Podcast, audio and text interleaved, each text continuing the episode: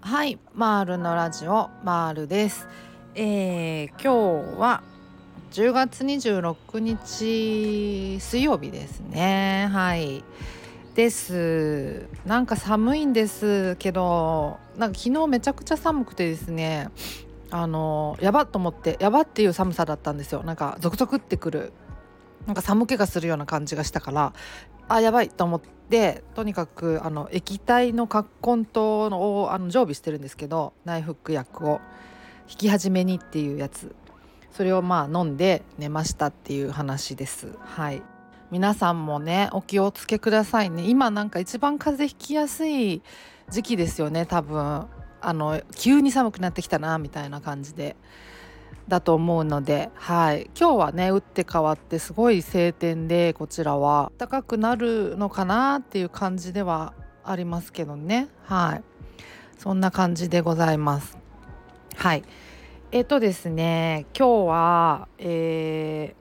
ー、まああのスキーマ療法とかまあその辺の話をしたいな。まあまあ認知行動療法とか、まあ、いつもそうなんですけどいつもその周りの話をしてるんですけど今日もそんな感じの話をしたくてっていうのが、まあ、まあ先日ですねあの、まあ、質問箱にいくつか質問をいただきましてたまたまですねその呼吸法にまつわる質問が続いたんですね。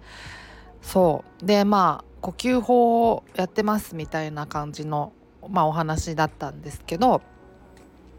あのその呼吸法あの本当にすごく大事だと思うんですね。私本当に呼吸法にお世話になったのでそう。でもただ認知行動療法ってあの呼吸法も含まれるんですけどもちろんその呼吸法以外の要素もあって私は呼吸法ももちろんやったんですけどトータルで認知行動療法を、まあ、自分なりに、まあ、あの独学でやったぞっていうこうこう自負をしておりましてですね。まあなので呼吸法だけじゃなかったんですよね。そうあのまああのマニュアルを読んでいただくとあのたくさんいろいろ書いてあると思うんですけどあのまずまあ疾患について知るっていうことですよね。なぜを起きるのか発作とは何なのかみたいな。で発作ってなんかねあの心臓がドキドキドキドキしてきたりとか汗かいてきたりとかやばいやばいってなってくるじゃないですか。だからもう何かこう体の機能がですねあのなんか悪い方向でなんか異常をこう発しているのじゃないかとか命の危機なんじゃないかとか思っちゃうじゃないですか最初は。だけど、あのまあ、実際のところはですね正常な反応なんですよね結局。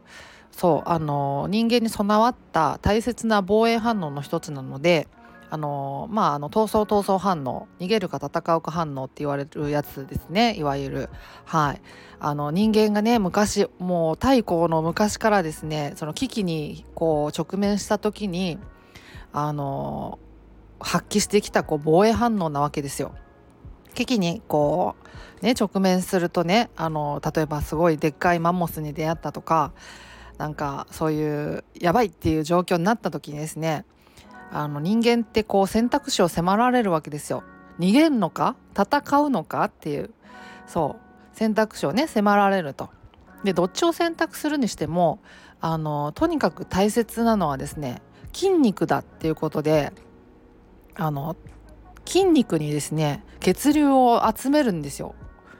そうそうあの逃げるにしろ戦うにしろとにかく俊敏に動かないといけないわけだから筋肉をねにこう血流を集めて筋肉をこうねすごい俊敏に動かせるように体がねあの動き始めるわけですよ。すごいですよね人間って。まあだからそのこう心臓にねあのがドクドクドクドクして一生懸命心臓動いてあの血流を促してるわけですよあの筋肉に。であの例えばねあの怪我とか逃げてる途中にこう転んだりとか何かぶつかったりとかあるいはま戦ってる時に相手にこう攻撃されたとかってなってなるとま血が出る怪我を怪我をすることもあり得るわけじゃないですか。その時にあんまりやっぱ出血するとやばいわけでそうだからねあんまり出血しないように体の表面に流れてるその毛細血管とかね流れてる血をあの制限するんですよ。かなり抑える。そう。っていうこともするわけですよ。そうなるとですねその体の表面の血流がこう抑えられるわけだからあの顔面蒼白真っ白になったりとかするわけですよ。ね。そう。だからそう緊張してきたりとか不安になったりとかですると顔面が白くなってきたりとかするじゃないですか人間。だからそれなんですよね。防衛反応なんですよ。そうあとねあの手汗かいてきたりとかっていうのもあるじゃないですか。それもだからその逃げる時に例えば木にこう慌て急いで登って逃げるとかっていうねそういう逃げ方もあると。で例えばあとはもう戦う時に何かこう棒のようなものを握って戦うみたいな。そういうこともあると。そういう時にですねこう持ってるものがこう滑らないようにとか木に登る時にこう手が滑らないようにとかっていう意味で手とか足とかにねじんわり汗をかくようになってるんですよ人間。ちょっと湿らせてね滑らないようにするわけですよ。それをねなんかねするんですよもう自動的に人間って危機だやばいってなった時にそういうなんかこう命を長らえさせるための自分のためのその防衛反応っていうのが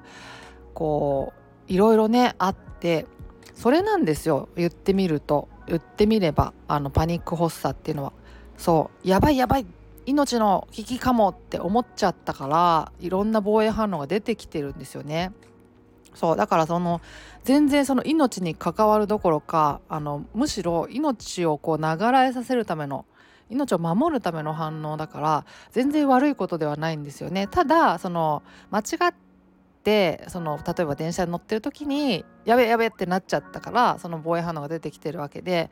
あの命の危機でも何でもない時にやばいって思っちゃって防衛反応が出るからまあまあ困るわけじゃないですか。だからそのなんか勘違いですよね要は。あのやばくないんだけどやばいと思っちゃうからそのその勘違いを修正させるっていうことがまあまあ回復っていうことにもなるわけで、まあ、そのために認知行動療法っていうのがあったりっていうわけになってくるんですよね。うんうん、そうそう。だからその発作が出ないようにするっていうのじゃなくて発作はもう出ないようにするってことできないんで防衛反応だから。あのそれもそのその反応がなくなっちゃうとやばいからあの本当に危機に陥った時にそれが出てこなかったらやばいじゃないですかそうだからそれ自体をその抑えるとかなくすっていうことはできないしあのその方向はやっぱりちょっと間違ってるというかねなんか違う方向だと思っててそうじゃなくてあの出なくていいタイミングで出ないようにするっていうような治療がやっぱり必要なんだと思うんですよね。うん。まあ、それがだから認知行動療法っていうことに、まあ、ちょっと繰り返しになっちゃうんですけど。そう。なるんですよね。そうそうそう。だからそのパニック発作自体はねあの悪いことじゃない、うん、全然悪いことじゃないんですよ。そう。でその発作はねあのまあまあそういう防衛反応だしでそれは過呼吸によってあの増強されてしまうんですよね。うん、だからその時にあの呼吸をコントロールしてあの過呼吸を抑えることで発作をまあ早く沈めたりとかあるいはまあ出る前にこう予防したりとかっていうこともでできるようになってくるんですけどまあそれもあるしあとはさっきの勘違いっていうの部分を、まあ、直していかないとあの修正っていうかね、まあ、修正という言い方があれいいのかどうか分かんないですけどまあまああのしていかないといけないわけじゃないですか。そのためにですねあのまあ暴露療法やったりとかあとは認知の再構成あのスキーマに、まあ、向き合うような自動思考とかねそういう作業をやったりとかっていうのが、まあ、必要になってくると。だからトータルで認知行動療法ってその、まあ、ちゃんと体系化されてて全部をちゃんと一応やる必要があると思ってて私はまあ一応そのマニュアルに書いてあることを、まあ、ほほぼ忠実に8割ぐらいはやったと思ってるんですよね。うん、まあ2割ぐらいは適当にやったかなっていうところもあるんですけどあと自分なりにちょっと解釈してちょっとアレンジしてやっちゃったかなみたいなところもあるんですけど基本的にはまあ忠実にやったなと思っててでしかもその省略省略せずできるだけこうあの書いてある通りにやったと思うんですよねだからそのそれがやっぱりあの良かったんだろうなと。まああの 2, 2割3割ぐらいは適当ですけどね。うんうん。まあまああの本当のなんか専門家から言わせるとなんかちょっと適当なだなって言われかねないようなやり方を知ってる部分もあるかもしれないんですけどそう。でもまあ基本的にはマニュアル通りにやったぞっていう感じはしててうん。なのでですねあの呼吸法以外の要素もですねぜひぜひと思ってるんですね。まあ、そのために、まあ、マニュアル本を、まあ、まず読むっていうのは大事なのかなとも思っててそうでまあねあの暴露療法とかがねやっぱりこう認知行動療法やるにあたってやっぱ一番こう気合が入るところじゃないですか。よっしゃやるぞってなった時に暴露療法がねやっぱりねなんかこう中心になってくるのかなって思ってて私もそんな感じだったんですよね。うん、暴露療法頑張ったなって思ってるんですけどでも認知の再構成もやっぱりやってて同じぐらいの分量でやってたような気もしてて、うん、それもやっぱり大事だったんだろうなと。やっぱり暴露療法にねこう意識が集中しちゃうんですけど認知の再構成っていうのもやっぱりこう効果あのあったんだなっていうかあの今振り返って考えればね当時はま書いてあるからやってたっていうだけだったんですけどでそれがどれぐらいこの自分のこう回復にこう寄与しているかっていうの自分で判断できないじゃないですかなかなか。そうだけど、まあ、今振り返って考えるとあやっぱあれも大事だったんだなって本当思うんですよねだからあの省略せずにやるといいのかなって思っててでその私その認知再構成がね結構ねあのすんなりこうあのスムーズにできたんですよね。なんかこうスッとこう受け入れられたんですけどそれってねあの多分まああのその前にあの認知行動療法とかねやり始める前にあのウィリアム・グラッサーの選択理論っていうねそのまあアドラー心理学的なそういう本を読んでた部分があっててそれでね結構共通する部分があるんですよ。なんかこうあのまあ学問的にどういう立ち位置なのか全然分かってないんですけどどういう位置関係か分からないんですけどその選択理論と、まあ、アドラー心理学と認知行動療法が、まあ、どういう感じの位置関係なのか分かってないんですけどただすごい共通する部分があって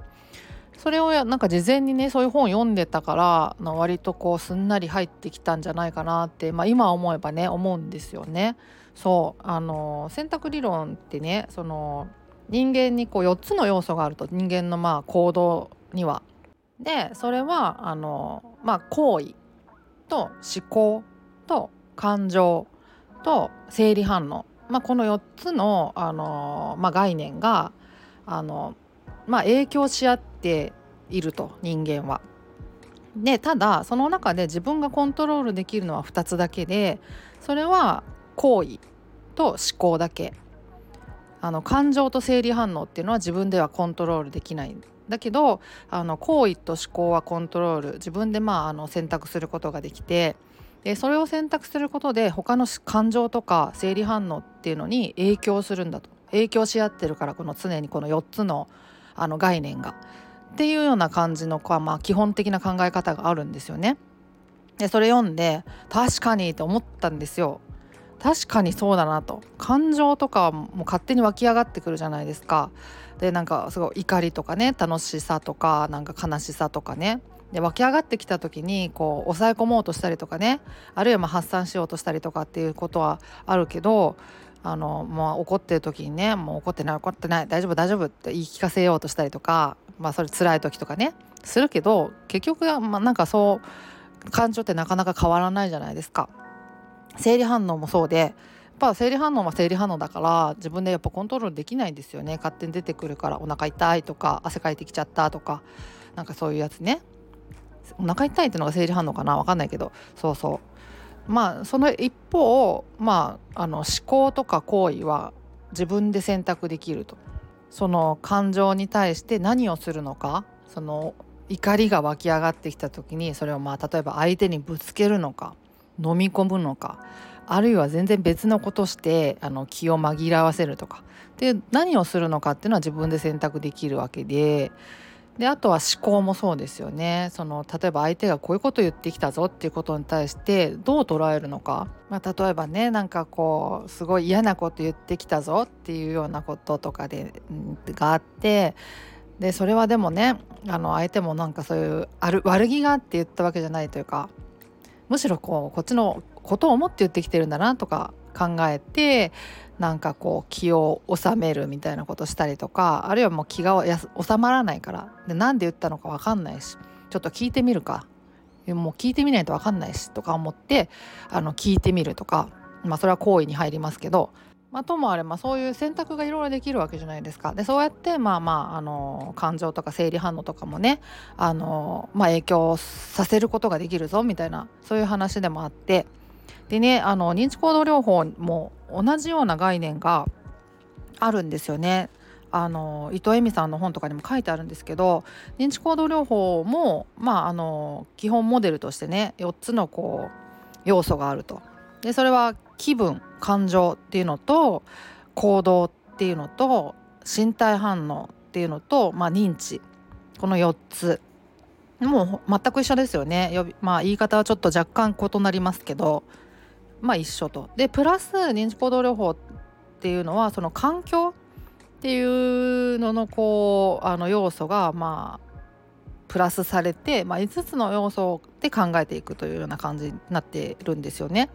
なってるらしいです。はいまあ、環境って例えば状況とかね出来事とかその対人関係とかねそういうことですよね。うん、でその認知行動療法的にはそのやっぱりこうその中であの自分がこう変えられる対処できるのは、まあ、2つだけでこう認知と行動だけって言っててで他のその感情とあの身体反応でプラス環境に関しても自分ではもう好きなようにコントロールできないと変えることができないっていうふうに書いててそれも前提として、